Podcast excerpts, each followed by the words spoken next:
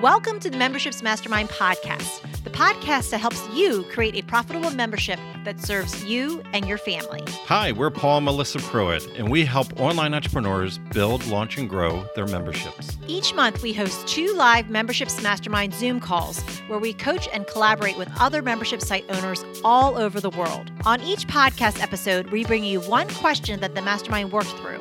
You'll get ideas and strategies that you can start implementing right away. So, if you're ready to fill in the gaps in your business, decrease overwhelm, and finally get all the answers on your membership that you've been looking for, let's dive in. Welcome, Welcome to, to, the, the Memberships, Mastermind, Mastermind podcast. And it looks like Jackie has a question. Oh, yes. Thank you. My question is What are the different ways you can build desire when getting your audience ready for your launch, especially if you don't have success stories to share? Okay. Yeah. So, what can you do to create desire in your offers before your launch? Does anybody have any tips? Especially just starting off if you don't have a lot of testimonials right yet. So, whenever we don't have an exact example ourselves, I always reverse this. Have you been in a sales scenario where you were virtually waving your hand of virtual money, just saying, I want to buy this thing before they launched? and what did that influencer or that person do because sometimes we'll even get more answers. So we'll go to sharon.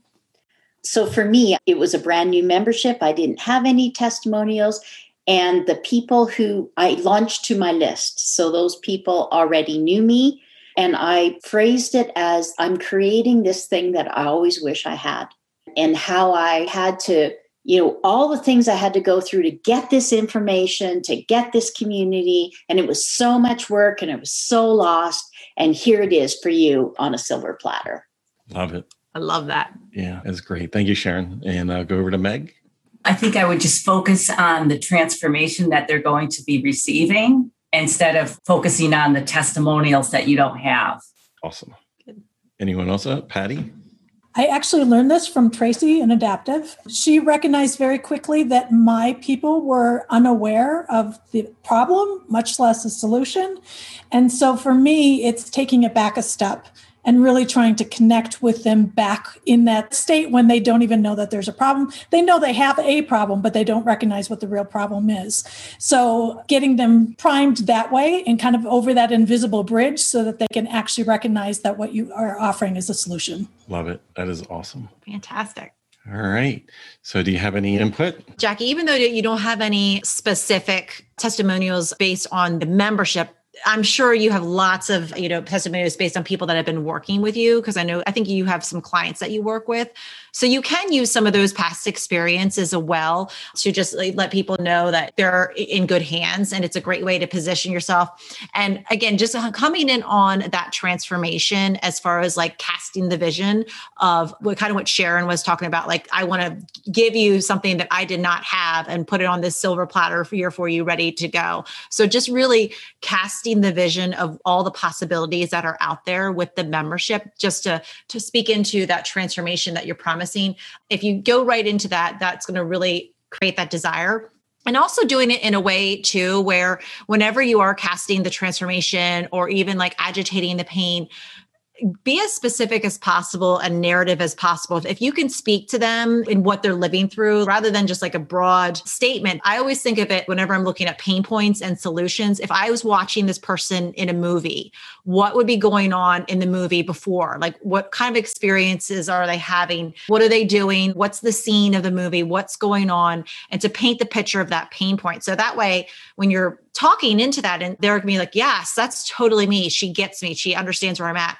And then if you could speak into the transformation of what life is going to be after on the other side again think of that movie of if i was looking at before and after what does it look like and get really specific into that narrative. People relate to that a lot. Sometimes we tend to speak i always used to call it like coach speak because we know the transformation that we're delivering but to get really specific and simplify it and paint the picture like a movie it'll help hone in on what that transformation is and then they'll have a better understanding of exactly how it's going to help them And I'll jump in that every single major influencer that you see out there, do you think, oh my goodness, they're untouchable? They started off with zero testimonials as well. And I just want everybody to remember that is that they somewhere prime their own engine directly or indirectly. So some people will go out and purposely crowdsource a small group of people and maybe do complimentary services or low price services just in the relationship of being able to get something up and running to get a testimonial,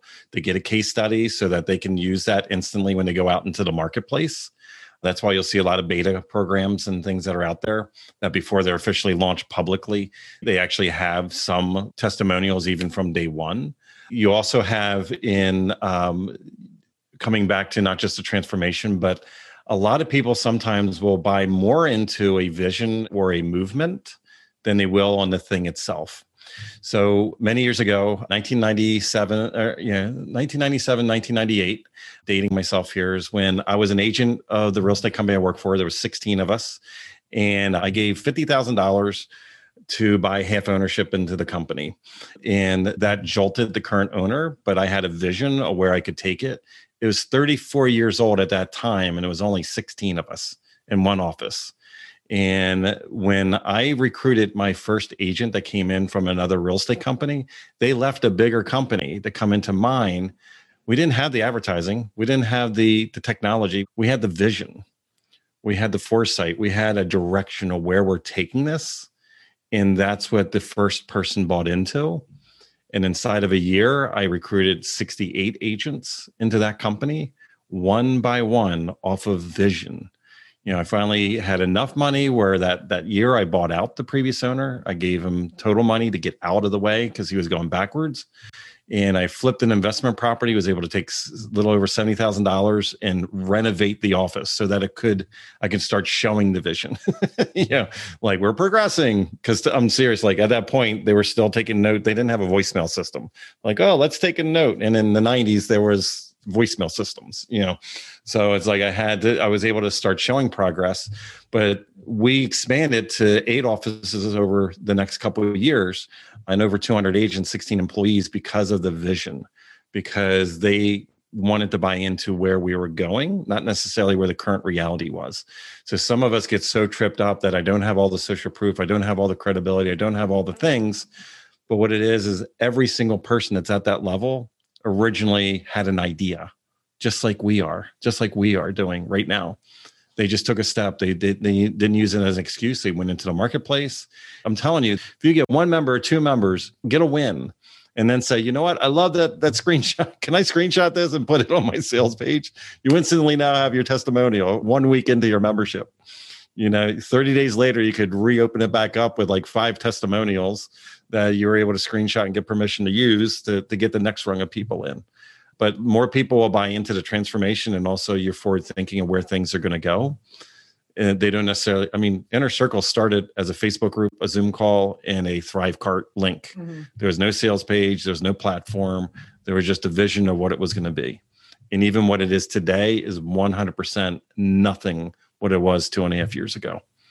So, you know, each of us just, I would say, just, just lean into it and just make it happen. Awesome, awesome. Yeah. And I see Jackie in the comments here. Yes, um, you hadn't thought about the work you did with clients. Definitely think about the work that yeah. you're, you're doing with your clients for sure. If you enjoyed this podcast, then join us on our free live Zoom calls twice a month.